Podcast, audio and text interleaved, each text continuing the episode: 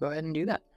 Um, awesome. Well, first off, just really excited to get to speak to you all at Monerotopia. I mean, obviously, this is the the remote stage. I know the the people in person are watching different talks right now, um, but definitely sad that I had to miss this year in person. Um, unfortunately, both Monero conferences this year, the timing just doesn't work for me with uh, with family stuff, so I won't be able to make it in person. But really, definitely did want to to speak um, to you all remotely. So looking forward to that.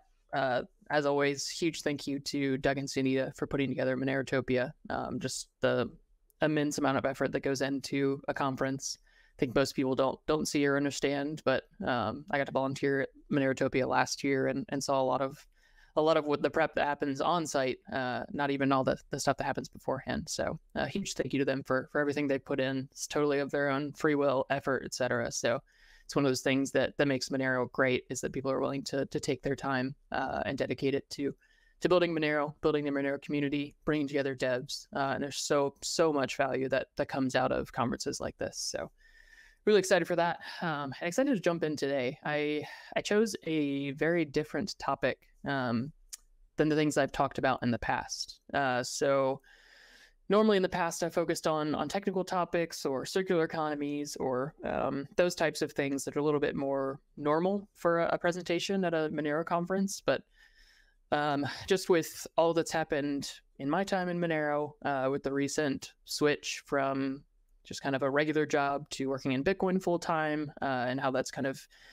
gotten me involved in different communities, uh, I thought that today would be a good chance to kind of do a retrospective and look back on a lot of my time within Monero uh, and on kind of how I've seen the, the Monero community grow, struggle, um, be shaped uh, over the, the, the, past few years. Um, so, looking forward to getting into this. Uh, the big disclaimer here is that when I am saying negative things about the Monero community, note that I'm I'm likely part of the problem there and have been part of the problem historically.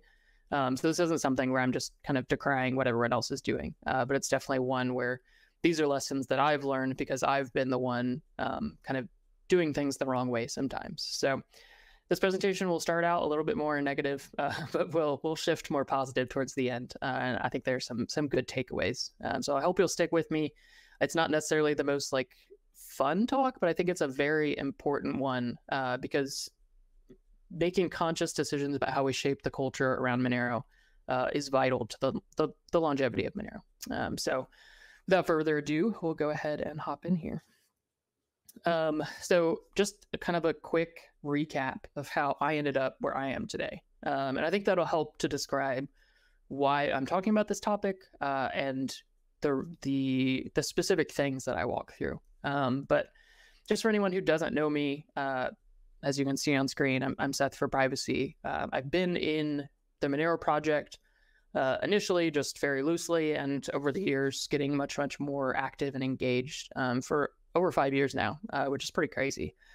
But because of that, I've kind of seen a lot of a lot of the the highs and lows of the things that we've gone through as a community, the the, the technical changes, the hard forks, um, the devs coming in and out. Uh, just a lot of the stuff that's happened over five years in Monero's history is is a lot. I know there are people who have been here for for longer, or even the entirety of Monero's history, but um, five years in, in this scene is, is usually pretty long time. So uh, the majority of that I've spent deeply, deeply immersed in the Monero project and community. Um, I was trying to quantify how many hours I've spent engaged in Monero stuff, but I have absolutely no clue. So um, it's really, it's all been in time outside of work and, and outside of life and family. So um, it's been whatever time I can grab, but it's really been countless hours moderating Matrix, Reddit, uh, engaging in conversations, welcoming newcomers, writing up content, um, educating on Twitter, fighting the good fight uh, against Bitcoin maximalists on Twitter for Monero, um, dispelling some of the most common FUD around Monero, just a, a, lot of things here and there in the in the, the niche that I've found to how I can contribute to Monero. Um, and because of that, because I've been so deeply engaged with the Monero community, I've really had to deal with the the good, the the amazing things that drew me to Monero, the amazing things that keep me interested in Monero, uh, and that keep me engaged. With the bad, the things that just kind of come with every community. Um, it's just gonna be always the case where there'll be some some bad actors, some some bad situations in a community like this. Um, and then the ugly as well, where, where there have been some some more problematic things that I've seen creep into the the Monero community in the time that I've been here. Um, and then the last major point is really just that a lot of this retrospective approach has come from starting to work on Bitcoin full time since October, uh, and that because of that, I've had to engage in a very different way with a lot of the Bitcoin community uh, and a lot of the the Bitcoin maximalist community, which really is uh, one of the problems that I've always had with Bitcoin is that there are, there's a core set of people and a core ethos of gatekeeping that happens within the at least the more like Twitter central Bitcoin community. Um, and that gatekeeping and the the approach that they take to things uh, has been very detrimental to to Bitcoin. It's been detrimental to me personally, wanting to be involved with Bitcoin. I know many of you have have dealt with a lot of the the ridiculousness as well. Um, so it's one of those things where no one uh, in our situation in Monero specifically likes their approach, uh, but many people in Bitcoin do support them and back them up. Um, so I've had to take a little bit different of approach and, and been more actively engaged in those circles. So it's made me think back on, on kind of where we are with Monero and how we've gotten here. Um, yeah. Mm-hmm. So to start off on a, a, little bit more painful note, um, and just just as a reminder, I'm including myself in these things. So the things that I say, almost all of them, I was involved in in some way in some of these specific situations. Uh, I was help- I was supporting the people who were attacked. Some uh, I was contributing or just silent. These are very very nuanced situations, but they're some of the ones that I've seen as as more problematic. Um, and obviously, this first line might sting a little bit, and maybe it's a little bit uh, hyperbolic in the tone, but I think that one of the things that I've seen since I started in Monero up until now is a bit of a shift from a much more open and welcoming community to one where a lot of the conversations that happen, specifically on social media like Twitter and Reddit, are not very kind and not very open, not very nuanced. Um, and I think a lot of what has happened is that we have this kind of, I think, core hatred within the Monero community for Bitcoin maximalists because they really stand for a lot of things that that we don't agree with. For the the hodl don't spend mentality, for the privacy doesn't matter mentality, for the kind of uh, KYC exchange mentality, all of these things that we really don't like, um, and we've never appreciated that. But I think along the way, somehow we've repeated many of the problems that caused Bitcoin maximalists to evolve and become what they are today uh, and we've just kind of done it with a Monero flavor. So obviously we have different core things that we gatekeep around. We have different core things that we that we stand staunchly against. Different core things that maybe we we don't allow ourselves to apply reason and logic in conversations. Um, and it's been very problematic, and it's been pretty painful for me to see as someone who's been deeply involved in the Monero community. Um, and I'll just kind of go over some broader situations where I've seen this, um, but I think one of the the main ones that I've seen, especially in the last couple of years, is that there is a there's an overarching toxicity in the Monero community. Um, and one more caveat before I go further: this obviously isn't describing everyone. There are people in the Monero community who are not like this. Uh, people who do a great job at at not falling into these these traps that are common within cryptocurrency communities.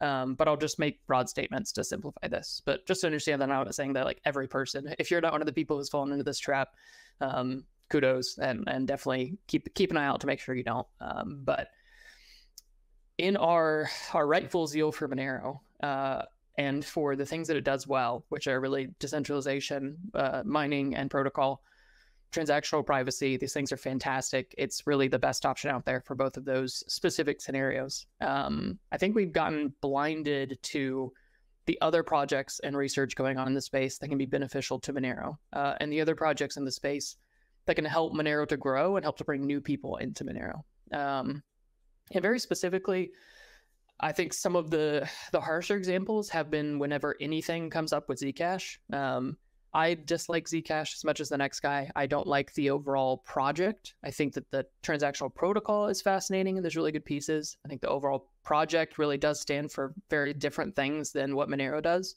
So I understand some of the vitriol, but it's been really painful to watch that if anyone in the Monero community dares to engage with Zcash, even if it's just in the sense of wanting to figure out what in their approach could be helpful for Monero to bring that back to Monero there's been very, very aggressive attacks against those people. Um, so broadly, just any mention of Zcash gets obliterated on on social media and Reddit, etc. Um, but more specifically, we've seen two main, or I've seen two main issues. Um, one of those is that when Haveno, which is the decentralized exchange, the, the fork of Bisq, it's being built out, uh, was originally being built out by woodser and erciccione. Um, is no longer with the project, unfortunately, but they were incredibly aggressive attacks of Haveno when they explored listing Zcash. Um, and I know this one's very nuanced because people don't want to fund something that goes to help Zcash but there are real clear benefits to Monero having on and off ramps to other cryptocurrencies in the space, especially other cryptocurrencies that don't have the same regulatory headwinds as Monero. Uh, and we'll get into that more later, but I personally saw a lot of value in that, being open to that, uh, mainly because it allows people in Zcash and in other protocols that are inferior to Monero to be able to get into Monero, to have connections to Monero so they, they have a reason to explore it, a reason to explore what Monero does well um, and it allows people to flow into Monero quite well. Uh, and in that whole situation, just because they decided to explore listing Zcash, there was a massive outcry within the Monero community, many, many personal attacks. Um, and it was really the beginning of the end for erciccione contributing to Haveno um, because of the toxicity of the community. Um, and that's just one specific example. Uh, another one that I, I saw was when when I started broaching the topic of bringing back trust the ZK Starks from Zcash into Monero and using them to, to give us a, a global membership proof instead of a, a, ring signature of 16 or 64 or 128, whatever we, would have with Seraphis. Um, there was a surprising amount of pushback and hatred, uh, both to me for doing that, which, uh, whatever, I, I, expected some of that, but also just uh, an unwillingness for a lot of people to even explore, think about what in the protocol of Zcash would be useful to Monero. Um, and that went very against the things that I have come to love about Monero. Because if we look back through Monero's history, really the, the core of Monero's protocol over the years has been either from CryptoNote, where Monero evolved from, from uh, Bytecoin, obviously, or there were things that were integrated that were proposed for other cryptocurrencies like Bitcoin and pulled into Monero because we saw the value in it. We were willing to actually put in the work and implement something like this on a live network. Um, and we were willing to think critically, to not just blindly accept everything, but to to properly evaluate the solutions and tools that were out there. Um, and because we were willing to do that, Monero has become what it is today. Uh, it wouldn't be here. That we unfortunately have limited dev and research resources, so a lot of the tools that have been built for Monero so far have come from outside. We've tooled them to fit Monero and implemented them. Um, and for some reason, that appears to have changed quite a bit. Um, obviously, there's still pieces within the Monero community that are not like this, but um, there's a, a, a lot of vitriol towards other projects in space, other privacy projects, because I feel like a lot of people in Monero see them as competitors or as the enemy, even though they're serving similar purposes. Uh, most of them are providing people with useful privacy, even if it's not as good as Monero or as dependable or default like Monero but they're still useful tools and they're things that we can learn from and and use to improve Monero.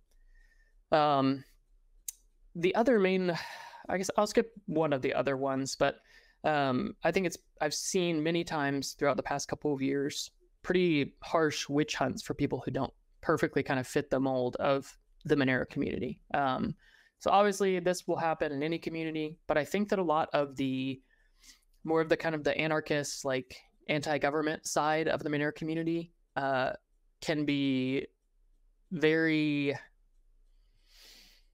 toxic towards anyone who is not that aggressively like anti-government or that is not that aggressively like anti-company or anti-corporation all of these things uh, and so it's it's ended up pushing out or, or harming a lot of the people who have been contributing to monero in the past um, so there's a lot more that I could cover there, but those are just some some basic examples that I wanted to touch on. Um, I do want to, on on a, the positive side, I want to note that while this kind of gatekeeping for the Monero community is often taken too far and, and often ends up harming the the makeup of the community and making us um, more vulnerable to attacks because we we don't have a, a, variety of people and a variety of backgrounds and a variety of philosophies contributing to Monero. Um, it is still good to be critical and wary of both new people and new companies and projects that enter into the Monero ecosystem. Like obviously, we, we do need to be careful. We do need to be on guard.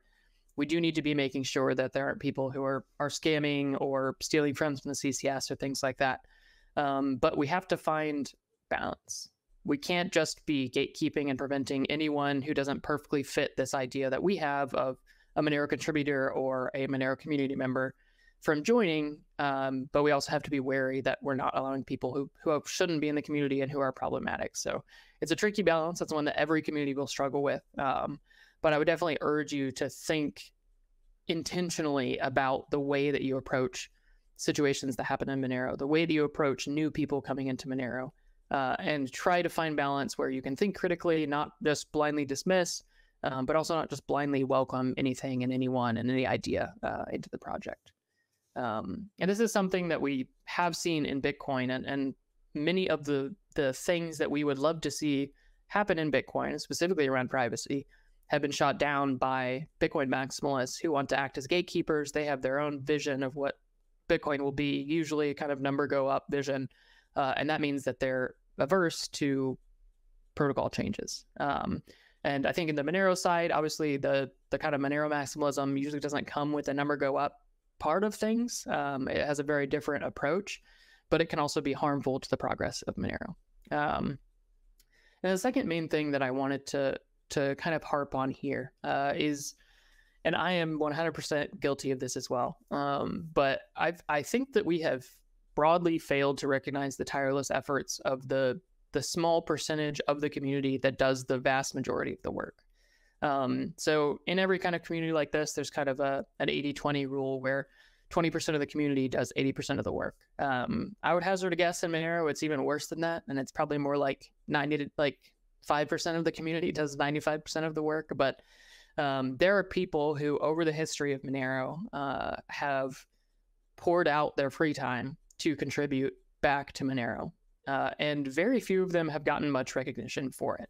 Usually, developers are a little bit better understood, a little bit better accepted um, by people within the Monero community. But this is a, I think, a, a failing that has hurt the community and has driven good people out of the community because there's been little recognition, little uh, allowance of good faith for these people, um, and really a, a, lack of us applauding the work that is being done there. Um, so I have some names up there. I mean, these are people that I have seen as massively impactful within Monero. Uh, many of you maybe don't know some of these names. Um, if you don't know who Selsta is, this guy does so, so much work behind the scenes for every release that goes out, every issue that's opened, for support, for logistics around releases. Um, he is doing massive amounts of work. And I think very few people know who he is. And even fewer are going out of their way to thank him for his work, to donate to a CCS request, to donate above and beyond to him. Um, and he's, I think, a really good example of this because he's someone who's still actively contributing, but has, I think, gained very little uh, like public support for the work that he's done. Um, some other people here, and these ones are more painful to to look through because they have left the Monero community uh, for different reasons, but mostly community based reasons. Um, one of those is Diego, who, who, used to go by rehrar in the, I have no idea how to say his, his nick uh, or voice, but um, he used to be in the Monero community. There was a, a falling out, I don't know, it was maybe a year ago, year and a half ago. Um, and I think a lot of the work that he had done didn't didn't gain him good faith. And he made some mistakes. It wasn't a, perfect situation, but he was very much victimized and attacked by members of the Monero community, uh, and even even um, entrapped into being recorded against his will, and that that recording being used as as evidence of why he should be canceled. And that was a messy situation. Um, but some I think less messy ones that people maybe don't realize are Need Money ninety, Sarang, and Surae. Um, so hopefully some of you know the name Sarang. Um, obviously, he has been a a core part of why Monero is where it is today. Uh, he was a he is a fantastic researcher. Um, he currently works for Cypher Stack, but he's he's done absolutely amazing work for Monero over the years. Um, so I think he probably has the most uh, noticeable name in the community. Um, but he's one that that I think when you look at the story of people like Need Money 90, Sarang, and Surae, a lot of the issues and the reasons that they faded out was because they had to deal with so much angst and uh, toxic oversight from the community. Uh, it was it was problematic to them in that it it essentially made them burn out over the long term. Um, there are obviously other reasons for why they've stepped back and, and don't contribute anymore, but a lot of it was down to the uncertainty of the CCS, the uh, amount of oversight that the community had, and it was problematic there. Um, so I don't want to harp too long on that because we can. I, I really want to get into the, the positive side of things, but these are some examples. I'm happy to talk through these more in the Q and A or with, with, anybody outside of this. Um, but yeah, those those are some, and I think that these people should be more broadly appreciated, especially the ones who are still helping out with Monero, like Selsta, Tevador, uh, SECH1, um, Justin, or SGP, if you know him by that. Uh, these are people who are still doing work on Monero and doing fantastic work and, and really should be applauded for the, the years of sacrifice that they put in to help aid Monero and get it to where it is today. So turning on towards a more positive bent, um, looking at what we can do better as a community. Uh, and again, I include myself in these. These are the things that that I need to improve on as well. Um, but the first one is really just that if you use Monero, uh, and especially if you're listening to this, because you have to be pretty deeply involved in the Monero community to be attending a conference virtually or in person, there is something you can do and need to do within Monero to help Monero grow. Um, obviously, it is all voluntary. No one's going to force you to do anything. But if you choose to just sit on the sidelines, benefit from other people's good work, and not contribute back in some way, you ultimately, and it's kind of a harsh truth, but you ultimately are harming the growth of Monero long term. Um, that doesn't mean that you have to learn how to write in C++ and learn how to code for Monero. The I think a lot of the work that needs to be done around Monero is non-technical and non-development related. Um, but this is one of those areas where every single person who loves Monero, especially if they love it enough to actually be engaged in the community, like in Reddit, Matrix, going to conferences, etc., there is something that you can do that can directly aid Monero and that can directly help other people benefit more from Monero or find Monero for the first time. Um, that really could be just as simple as talking about Monero in your circles. We all have spheres of influence where we have a direct uh, and unique ability to influence the opinions and views of others that no one else can. There, there are people that you know that I do not know that I cannot influence that will never follow me on Twitter or whatever but you can Im- influence and help to show them why Monero is important, why it matters, and how it's useful. Um, some more examples, uh, and all of these are really non-technical. Is you can be writing guides for using Monero. Uh, a big need within the space is for people to better understand how to actually use the tools. And when people who are are less technical write guides, they're actually more useful because if you don't understand the inner workings of something, or you don't understand the kind of the deep technical pieces. When you write a guide, it's much more useful to people who also don't understand the deep technical uh, implications of a tool. So it's a lot harder to write a guide that's useful for everyone when you're technical because there are a lot of assumptions that you just make because of what you know when you're approaching something. So I think that's a that's a, a clear one right there. Um, another way that that you can help out is by writing or updating documentation for Monero, uh, updating pages on the website, uh, writing blog posts and updates for getmonero.org. The website is open source. Uh, it relies on contributors to step in and keep it up to date, to keep it fresh, to write new content for it. And that's something that I think many of you could help with uh, right now, even if it's just updating things as they go stale. Um, another good way would be just being active in either the Monero support subreddit or on Matrix, welcoming new users, helping to answer questions, uh, just really being kind of a an impromptu form of support for people who are coming into Monero. Uh, I think that's think it's a very important piece there. Um, and then some other ways that that I've covered before, and, and, I'm sure you're aware of, but just to just to harp on how impactful this can be, donating to CCS proposals. So when when developers, researchers, contributors to the community step up and ask for funding to the Monero CCS, donations from you and me and everyone else go a long way to helping to support them, helping to encourage them to to keep doing the work um, and is is very impactful. Um, and then the the last real one that I wanted to harp on there is taking the time to give detailed feature and bug feedback to developers of every piece of Monero software is understated and just absolutely vital. One of the things that is always a problem when you're developing a tool like a Monero wallet or something like that is that the vast majority of users who have issues or who have ideas for new features will never tell the devs about them. They'll never know and they'll they'll never know that it's something that's harming the user experience for other people. And so if you as someone who's more active in the Monero community, as you just use the tools, as you use Cake Wallet, as you use Monero, as you you use Feather Wallet, if you take the time when you find a bug or when you realize like, hey, it would be really nice if this specific feature would work this way.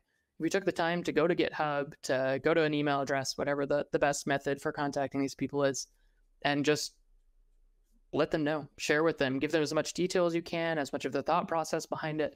That goes a long ways towards improving the tooling around Monero because uh, it helps developers to see what users actually experience when they use the app. Uh, and it's something that's very easy to to imitate through internal testing for developers, uh, and it's very very important. The second main thing that I wanted to mention here, and, and I, I harped on a little bit in the section before, but uh, it's really just to to welcome new ideas. Um, it's to to not be closed off, to not assume that the way Monero does everything is perfect and um, immaculate and untouchable, but to to welcome new ideas and how we can improve both technically and as a community, but continue to be critical of them.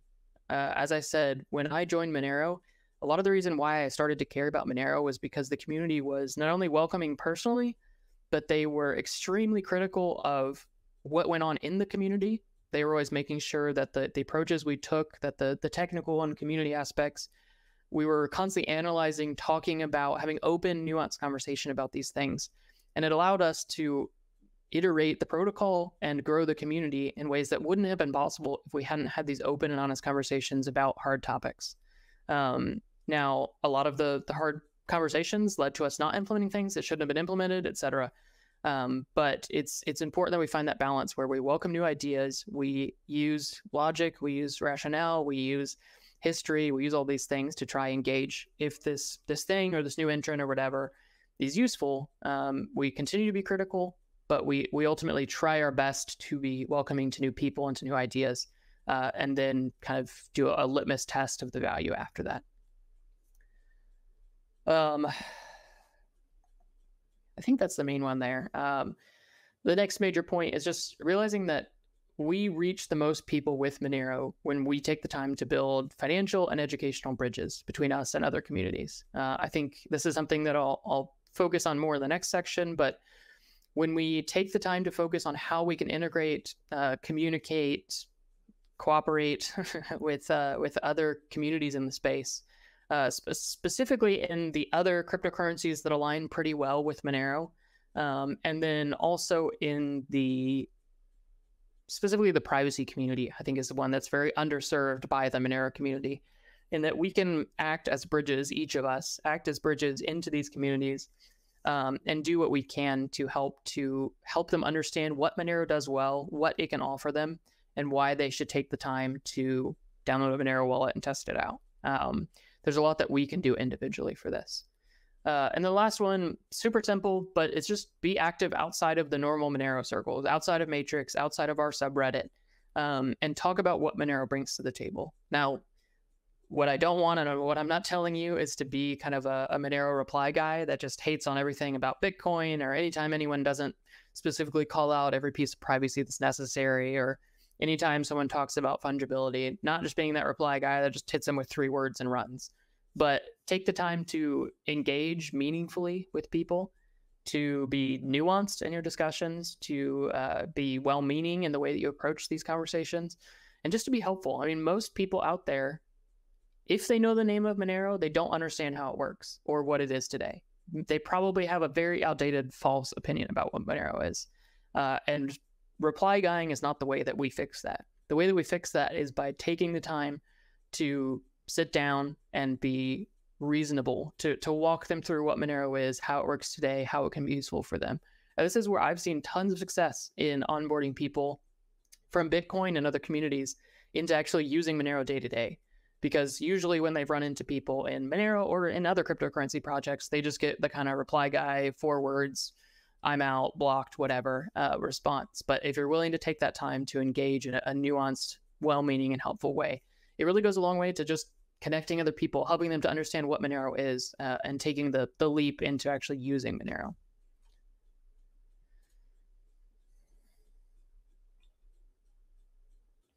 So, the last kind of uh, major point that I had is is just that in my time in Monero, for for quite a bit of it, I thought that we could win all on our own. That we didn't need anyone else. We didn't need any other projects. We didn't need on and off ramps with the Bitcoin. We didn't need anything else. We were the best. We had the best technology. We had the best user experience as far as privacy was concerned. That we would just win. We didn't need to worry about it. Unfortunately, I think that I was wrong for most of that time. Uh, and when I thought that we could win alone, it was missing the broader picture of what, at least what I care about within Monero and what I want to bring to people. And ultimately, that is I want to bring people freedom. I don't really care if they gain that freedom through Bitcoin, if they're able to gain freedom through it. Obviously, that can be tricky in Bitcoin. Uh, if they gain that freedom through Zcash, if they gain that freedom through Firo, uh, whatever they gain freedom through, I'm happy. I want that to happen. Uh, and the way that we help the most people gain freedom is that we get Monero into the most hands. The way that we do that uh, is by not standing on our own, by being willing to to break down barriers, to be open to working with other projects in some sense. Not like we need to collaborate or let other projects affinity scam off of us or anything like that, but um, to be a little bit more specific, Monero is going to face regulatory pressure. Monero works, it's used, and that's a problem for governments. Uh, it's unfortunate. It's not the way it should be. Um, regulatory pressure is not going to stop Monero, but what they will do is they will limit the on and off ramps to and from Monero. And in doing so, they will cut off the majority of kind of normies from accessing Monero. Uh, and that is bad. That means that many people will not have easy access to a tool that can gain them financial freedom. Um, so the way that we get around that is that we leverage the on and off ramps for other cryptocurrencies. Specifically, I think Bitcoin and Ethereum are the most important here. But when we embrace bridges to other chains, things like decentralized exchanges, no KYC exchangers, etc., we can actually allow people to use Monero that would never have a way to use it. Uh, when we look at, I think, what works today and where the future is going, uh, things like local Monero, Agora Desk, and Bisq are absolutely vital to Monero's reach today. Many people do not have a centralized exchange that they can buy Monero through, which in many cases is a good thing because they can't get harmed by KYC. But it also means that many people just say, you know, I'd love to play around with Monero, but I have no way to get it. So I'm just going to move on. Thankfully, there are fantastic options. Specifically, local Monero, I think, is the best of everything out there right now. And that means that people in, in many places can get access to Monero uh, in meaningful ways. Um, those things are great for today. But those kinds of on ramps are probably going to get cut off as well. Um, Bisq should stay up, but Local Monero and Agora Desk, I don't know that they'll be around forever uh, because unfortunately governments do not want us to have privacy. They do not want us to be able to trade directly with each other without government oversight. Um, so when we look to the future, we have really, really big, important projects. Serai, where which uh, Kaya Luke, who's here uh, at the conference speaking in person, the project he's building out is going to be, I think, one of the essential bridges between Monero and the rest of the cryptocurrency ecosystem that leaves the gates open for Monero. Uh, Haveno, um, when that's complete, will be a big piece of that as well, and that it'll be Bisq, but much better for Monero users. Uh, Farcaster, atomic swaps between Bitcoin and Monero, is a huge piece of that as well. These things are vital to Monero's long term success and reach because even if the on and off ramps to Monero are just completely choked off and restricted, if people can get Bitcoin, which I think will will remain open at least a lot longer than Monero, they can then take that Bitcoin, swap for Monero, and have financial freedom. We need that to remain open. So we need to support these projects and these uh, companies like uh, Local Monero and Agora Desk that are helping to make that possible today. Um, the second one, and this one may be more subjective, but when I look back at what Monero is, where it started, uh, where we've gotten to, I think that if we silo ourselves and we try to stand without any other projects, if we try to say we don't need Bitcoin, we don't need Ethereum, we don't need these bridges, we don't need exchanges, we just need Monero, it'll keep working, we'll win. I think that we'll probably fade into obscurity. There are many, many, many examples throughout history of technologies that were better than anything else that lost because they didn't gain enough acceptance in the market they didn't have a, a clear fit and they never became the the thing that people used. Um, so while even if Monero fades into obscurity, it can still be helpful tools to people like us. I want this to have the broadest reach possible, and the way that we do that is by connecting with others in the broader cryptocurrency space. I want it so that if someone wakes up to the need for financial freedom, they come into cryptocurrency through Bitcoin, Ethereum, whatever.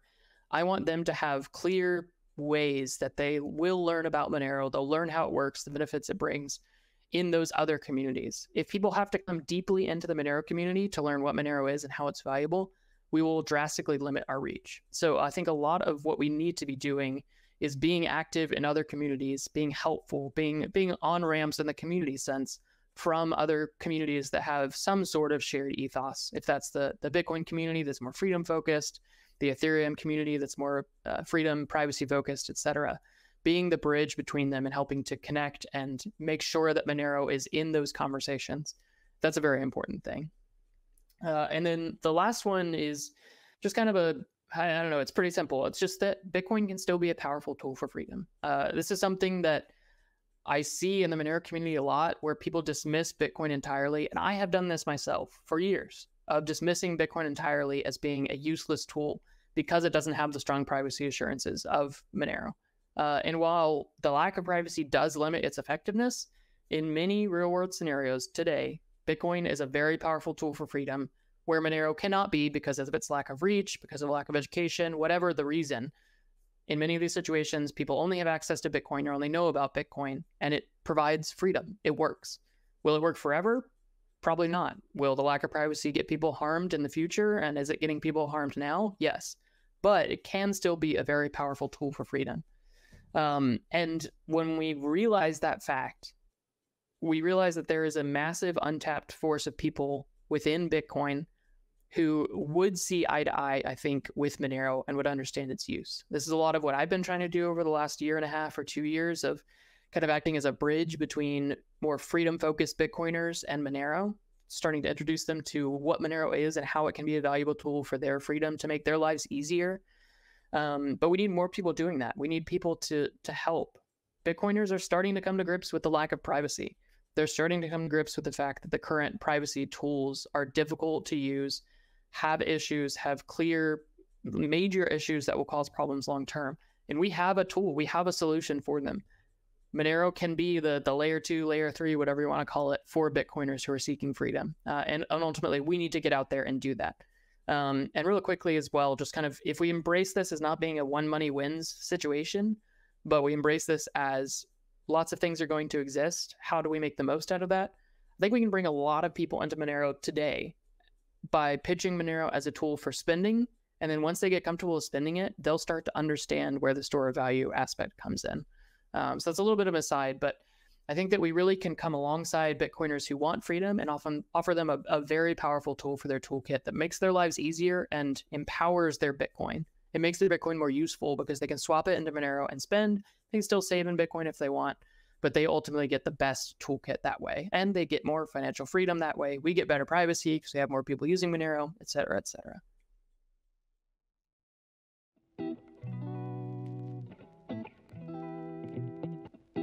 Do you love coffee and Monero as much as we do? Consider making gratuitous.org your daily cup. Pay with Monero for premium fresh beans, and if you like what you taste, send a digital cash tip directly to the farmers that made it possible. Proceeds help us grow this channel, Gratuitous, and Monero.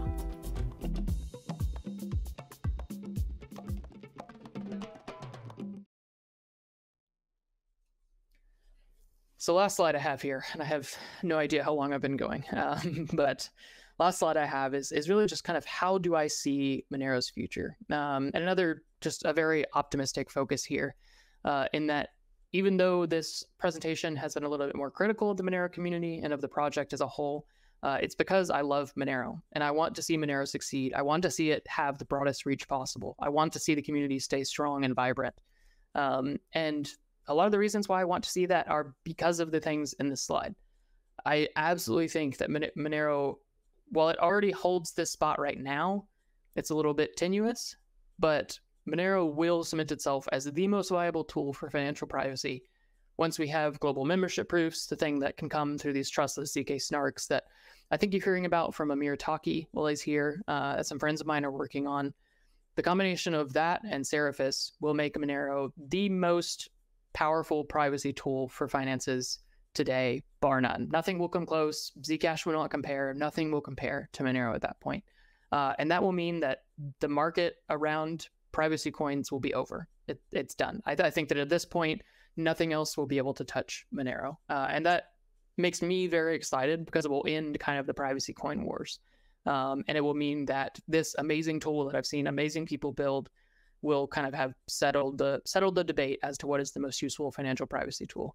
That also means that it will be much more approachable uh, and much more broadly recognized because people won't have to make a decision between 27 different privacy coins. It'll be pretty clear what the right choice is. I think it already is, but it'll be even more clear. Um, and part of that will be that most freedom loving people, the people who are in cryptocurrency for anything more than number go up, will settle on Monero as the tool of choice for spending. Um, while the Lightning Network has some interesting possibilities, while other layer twos and layer threes on, on Bitcoin and Ethereum have interesting possibilities, they all have complications. They all have major, major trade offs that happen when you go outside of a layer one cryptocurrency. Um, and Monero doesn't have any of those problems. When I'm trying to walk someone through using Lightning properly, it's kind of a nightmare. It's it's kind of a just absolutely shitty experience. And it is improving. There are really good things that are being built out around it. Uh, I am hopeful for it long term, but I can onboard someone to any Monero wallet today. They have strong privacy on chain. Uh, they don't have to worry about inbound liquidity and all of this other stuff. It just it fits.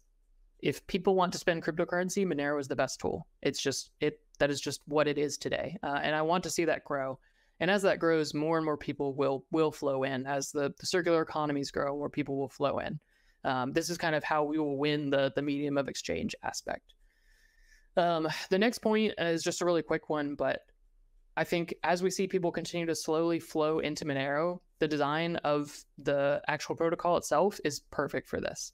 Uh, the way that we've approached uh, incrementally improving efficiency of transactions, the way that we've approached slowly increasing the anonymity set, the way that we're approaching Seraphis and, and hopefully global membership proofs, all of these things are going to fit very well for this slow ramp of adoption. We're not going to need to worry about handling as many transactions as Bitcoin for a while. Uh, and I think that's totally okay. The slow ramp will fit well. I think eventually, as I talked about last year, uh, an L2 will be necessary for Monero, but I think that's still a ways in the future. And the current design will be fantastic for, for where I see things going. Um, and then the last one, uh, just to kind of summarize a lot of these points, is that Monero will dominate the freedom tech space. If people understand the need for freedom and they want to get it through technology, Monero will be one of the tools in everyone's toolkit. Uh, and through that, when we unlock financial privacy for people, we unlock freedom in many other ways because it makes it easier to pay for VPN services, to pay local farmers, to get into the circular economy, to get the goods and services that they need that maybe they couldn't get because of a tyrannical regime or other things. And, and this financial freedom that you gain through Monero unlocks broader freedom tech. And that's an absolutely fantastic thing.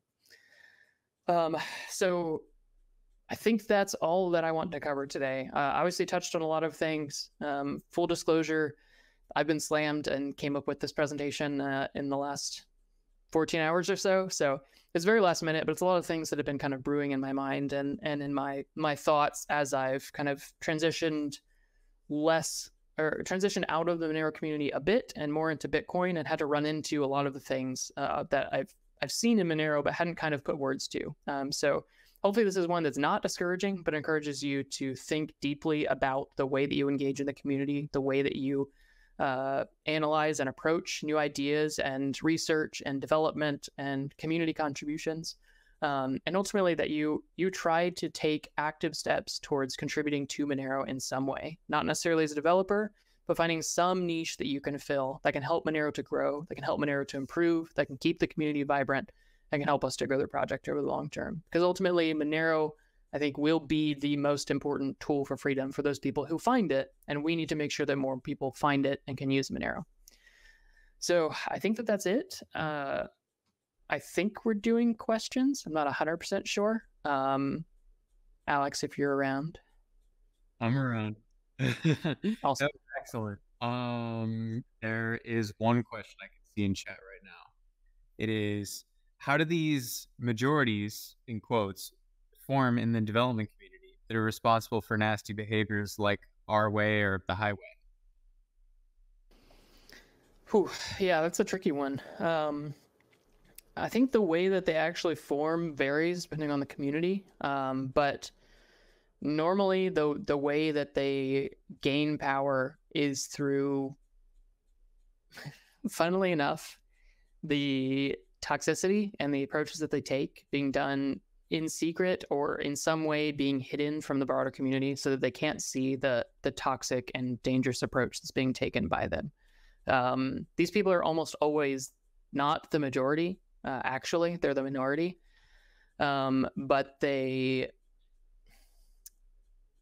they become a vocal minority in the community by slowly building up sentiment behind them. Uh, a lot of it just comes down to mob mentality and stirring people up for the specific cause that they have. I think a lot of the the conflict in the Monero community has been started by really a small number of people who have contributed to it. But once they do, a lot of people will come out of the kind of out of the surroundings and and jump in and, join in because there's there's very much a mob mentality in all of us and and a desire to fit in. And when we see someone being vocal about these things, um, it's problematic. It's hard to say exactly how they form, but I, I think a lot of it is really just a it's almost always a very small cabal within the community and one that can be ousted and can be shunned and pushed aside by the actual majority in the community because i think the majority of people in monero are not like this but the problem is the majority of people who are not the majority but many of the people who are active and speaking out uh, become like this as a community progresses as it gets more cemented as there's less internal debate or maybe reason for hard conversations internally it slowly leads to kind of an ossification of the community. Um, kind of like how we talk about an ossification of the Bitcoin protocol, communities ossify as well. And as they grow larger, there are these kind of bad actors that will will cause worse sentiment. Um, but really, the best defense we have is each of us being intentional about how we approach these situations, not just diving in, not just jumping on the bandwagon, but thinking deeply, making sure when we're going to speak out, when we're uh, going to dismiss a tool or jump on someone because they mentioned something we don't like, uh, that we take personal responsibility and, and do what we can to help to, to kind of stave that off and, and make sure that we're staying critical but open, that we're staying uh, nuanced, and that we're engaging in good faith. All of these things that are really just kind of like basic civility things, um, but they quickly fall apart in online communities like this.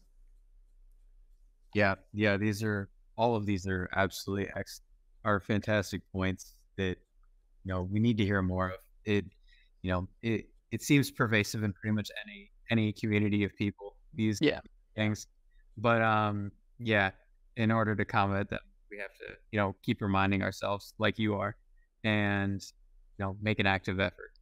Here's another one. What are some techniques, approaches, or methods that have worked for you to ensure you are continuing rational, open dialogue? How do you guard against losing sight of intellectual honesty and openness. Mm.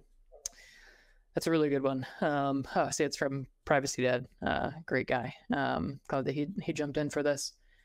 Um, so for me, I think the biggest one. I don't know. There's there's kind of two major things. I, I think one of them is making sure that you don't let financial investments cloud your vision. I mean, this is the core of the problem that happens in almost any cryptocurrency community is that we we kind of form religions tied with money because communities ultimately kind of devolve into religions over the long term. Uh, it's just kind of something that happens with the good and the bad of that. Religion isn't necessarily evil or wrong, um, but when we combine that with the ability to make large amounts of money, things get very problematic. Um, so I think for me, it's been a very conscious effort to not put my financial benefit above the good of other people. I know that sounds a little weird to say. It kind of sounds like, I don't know, um, altruistic or like, I'm not trying to, I don't know, I'm not trying to kind of like speak good about myself, but just that that's been a very hard but conscious effort of mine to to not get my pay or my income or the the dollar value of Monero not letting that affect the way that I approach things, and rather trying to stay focused on the broad picture of how we can bring freedom to the most people. Um, the other main thing is really just not buying into the the garbage mentality that is is just a core part of modern online social media society which is that you have to respond now. You have to be the fastest. You have to be the first. You have to be a part of it right when everything's happening. Uh, and if we slow down uh, one of the things i i can guarantee you that the worst conversations i've had have been ones where i have been compulsively replying because i feel like i need to reply quickly. And those are the ones where i make mistakes where i lack openness and honesty where I I lack nuance.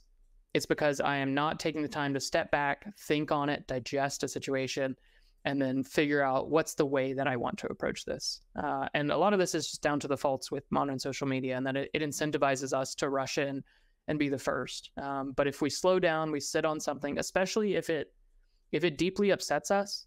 Like my approach when I can, and I'm not good at this. It's something that is a, a constant struggle. Is there's something that deeply upsets me, I try to wait until the next day to address it because I can usually detach some of the emotion, some of the kind of vitriol that I may approach it with otherwise um, from the response that I have the next day. Um, so there's just kind of like, I don't know, those are ways that that I approach it. Um, and each person will have specific things that they need to to focus on when they're they're trying to be intentional about this. But it really starts with just not following the mob mentality and taking the time to think intentionally and deeply about the approach that you want to take, about the difference that you want to make.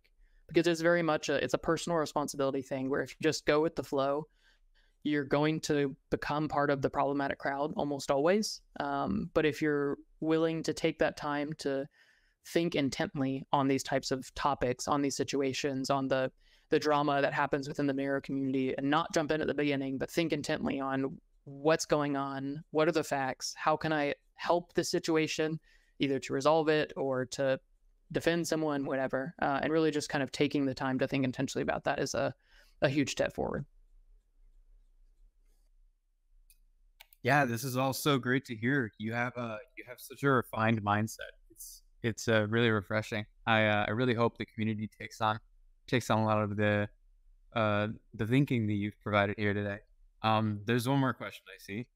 It goes: Is there pattern in these inner bad actors, like them being subpar technically, or regional clans, or psychological issues? If there is a pattern, is there a better way of preventing it? Uh, he also compliments. Thanks for a fab, honest presentation. yeah. Um. I don't know. It's hard to say. Um, usually, I mean, usually the root of the people who are the most problematic that are the vocal minority is a desire for some sort of personal gain is at the root of it.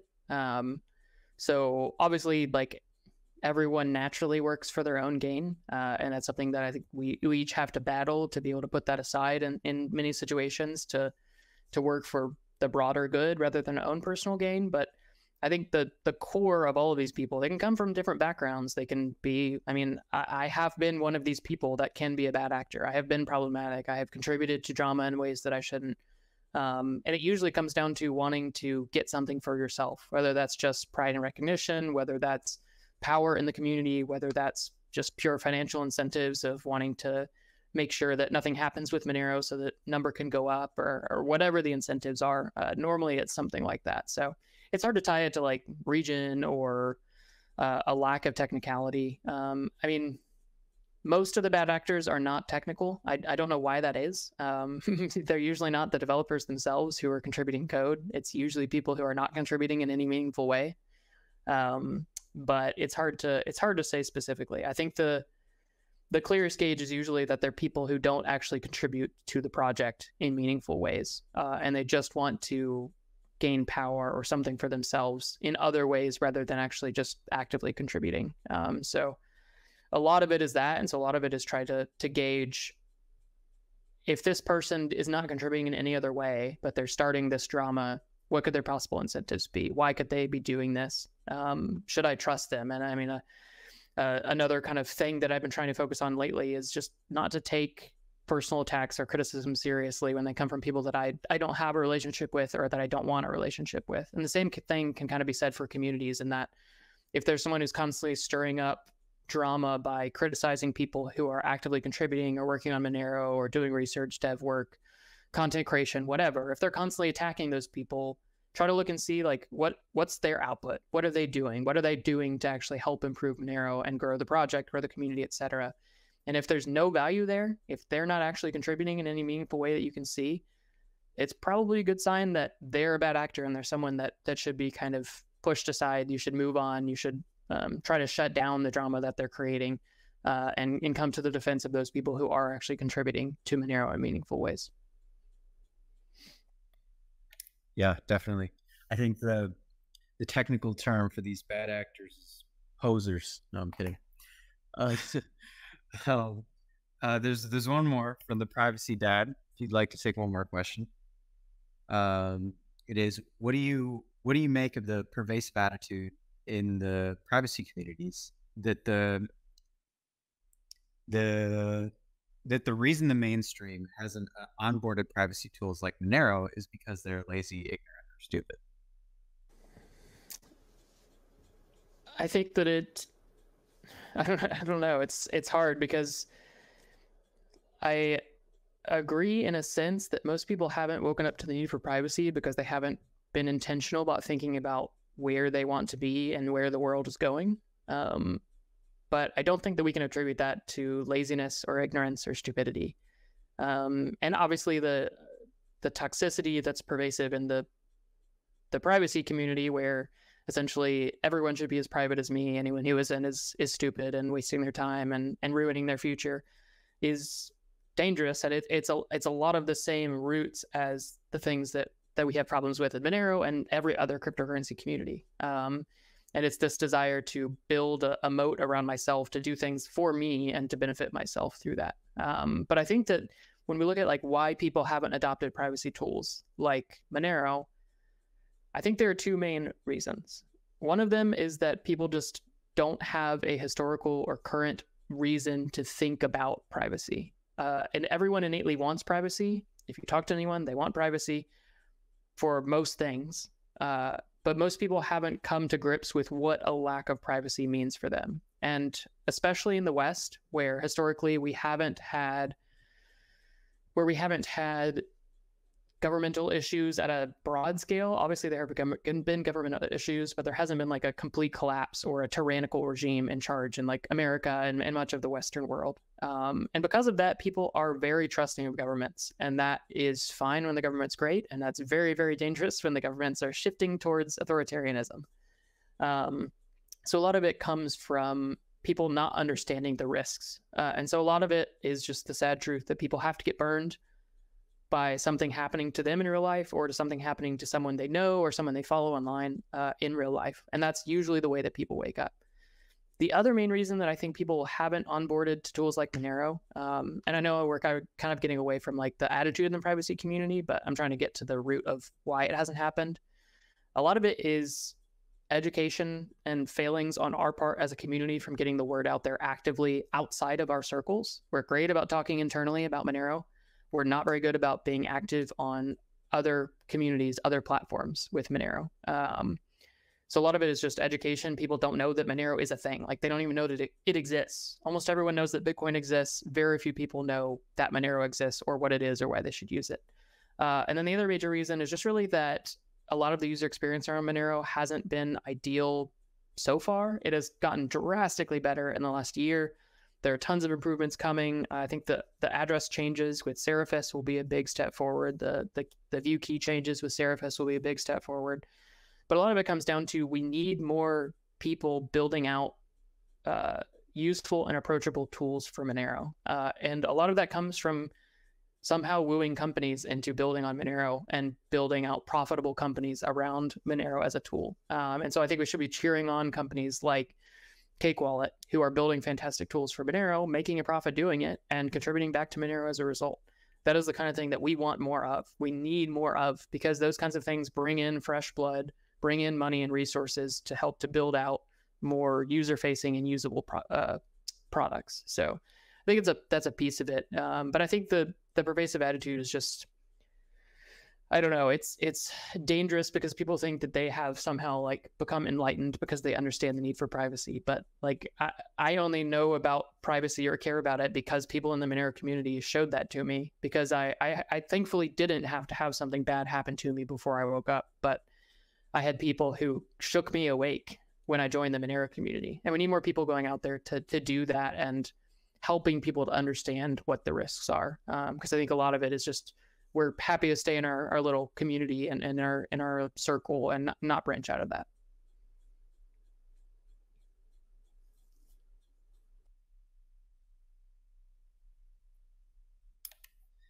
All right. There are there's been a bit of a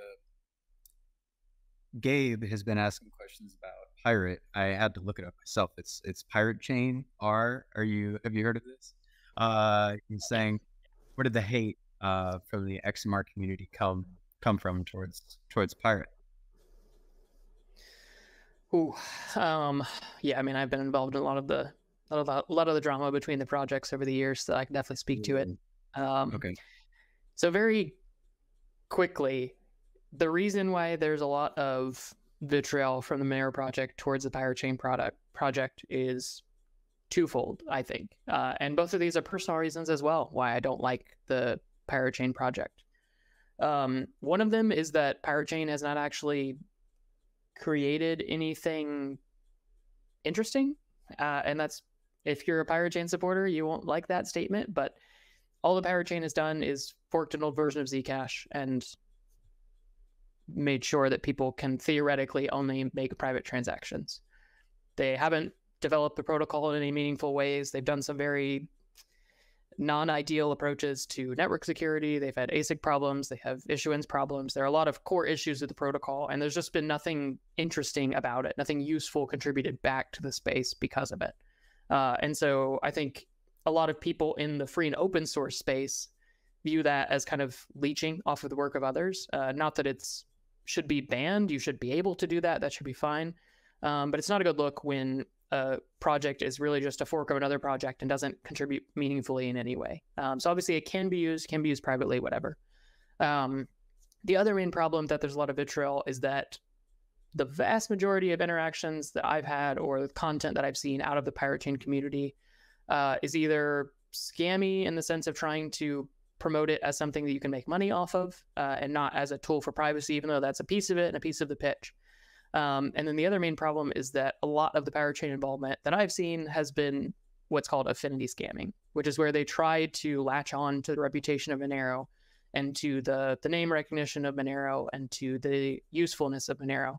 Um, and they they do so to benefit themselves and they try to make people think that if they like Monero and if Monero works, they should use Pirate Chain because it's better. And like that's almost all the interactions I've had with the community. So I think those are the main reasons. Um, there are others.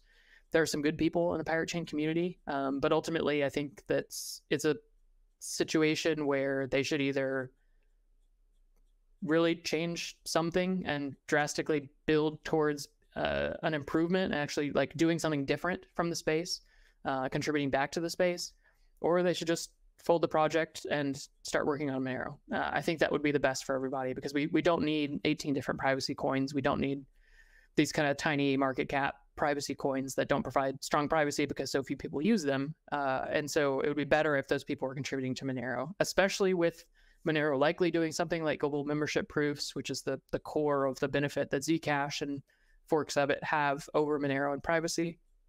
As we'll be implementing something like that, that's even uh, even more useful for people who have worked with protocols like that to come and help to build Monero, to help to grow the community, get the word out there, etc. Uh, so a lot of it is just viewing it as like Monero is doing the things that we need. Monero is contributing greatly to the space. So it'd be better if people were just contributing to Monero instead of other kind of scammy affinity scam coins like Pirate Chain. Even though there are good people there, I don't want to kind of blindly dismiss everybody.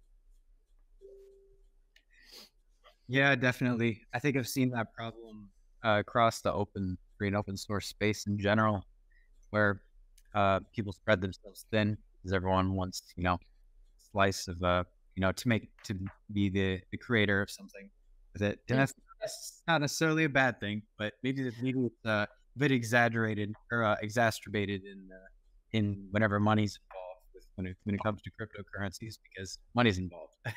yeah, yeah, and I think that's the root of the problem, and that I think that's not nearly as problematic in the broader FOSS space. But when you can essentially print money by creating a new cryptocurrency, and you can print it in a way where you get the majority of it because you're the you have the first mover advantage and mining that cryptocurrency or staking or whatever it is it makes it much more problematic and creates a lot of incentive for people to just fork a project, change a couple of variables, and try to print money for themselves. Um, and I'm not necessarily saying that's what Pirate Chain people did, but I think that's a, that's the root of a lot of the problems that we've had with smaller projects in the space.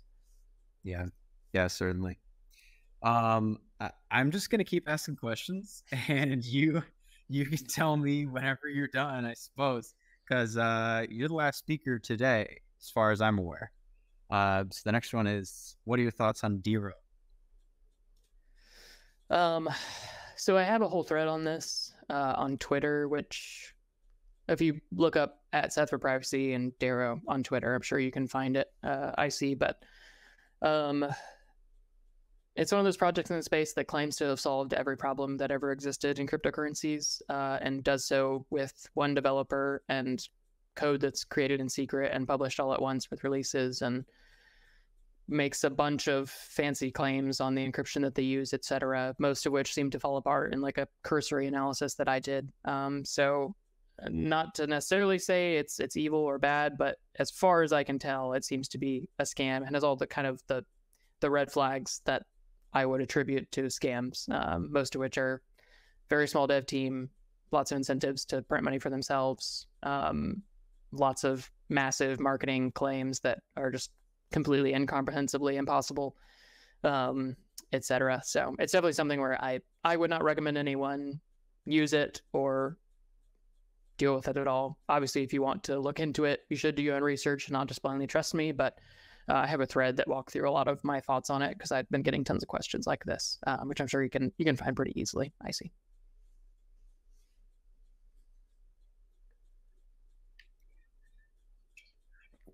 Um, if you'd like, if you'd like, we can, you know, be here for another couple minutes in case anyone asks any more questions. But as of right now, I've exhausted all those in chat. Okay. Yeah, I don't see any any other ones there. I don't think. Awesome. Well, oh, there's another one. yeah. Yep.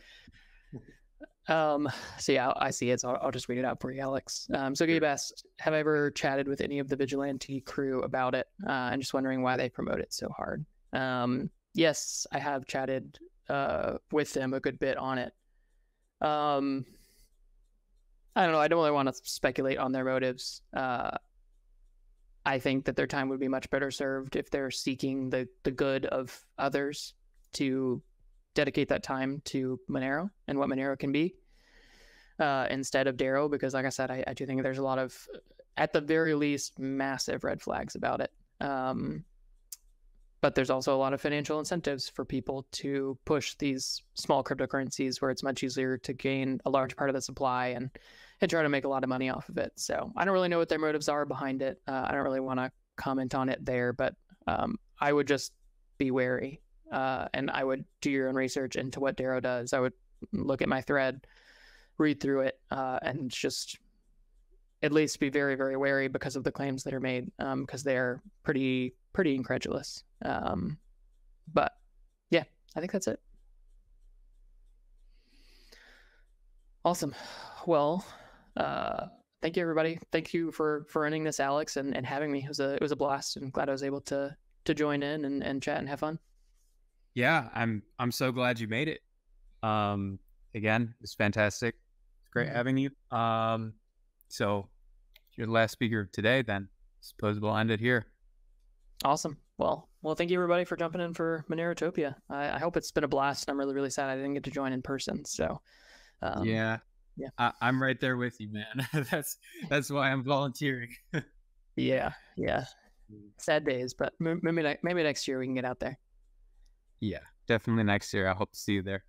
All right. Bye, everybody. Thanks, everybody.